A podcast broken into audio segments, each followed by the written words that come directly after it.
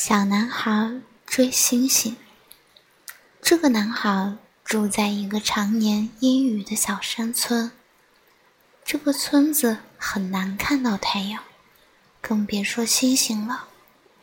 但男孩忘不了某个晴朗的深夜，他看到过一次星星。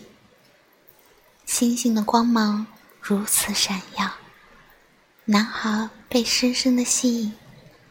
天亮之后，男孩决定离开村庄，去寻找那颗星星。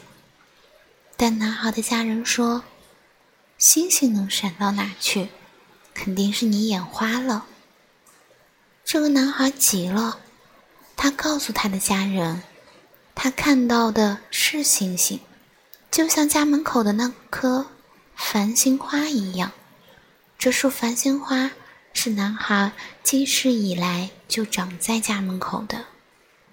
听到男孩的话，繁星花像是听懂了似的，在风中摇曳着，但它不会说话，没法给男孩作证。于是，男孩暗下决心：既然村里没有星星，那就去能看到星星的地方。男孩想。沿着乌云的边缘走，这样总能走到尽头。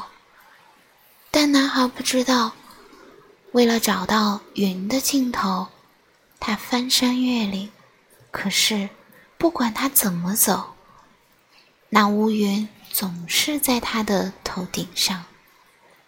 每当男孩累了，山间的花朵就让他想起家门前那束繁星花。想到那天看到的星星的夜晚，所以他不能放弃。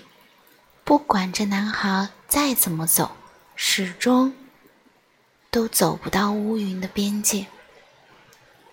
可就在某一天的晚上，他闭上了眼睛，那束繁星花就突然出现在他的眼前。那是发着光的繁星花，和那天看到的星星。一模一样。晚安。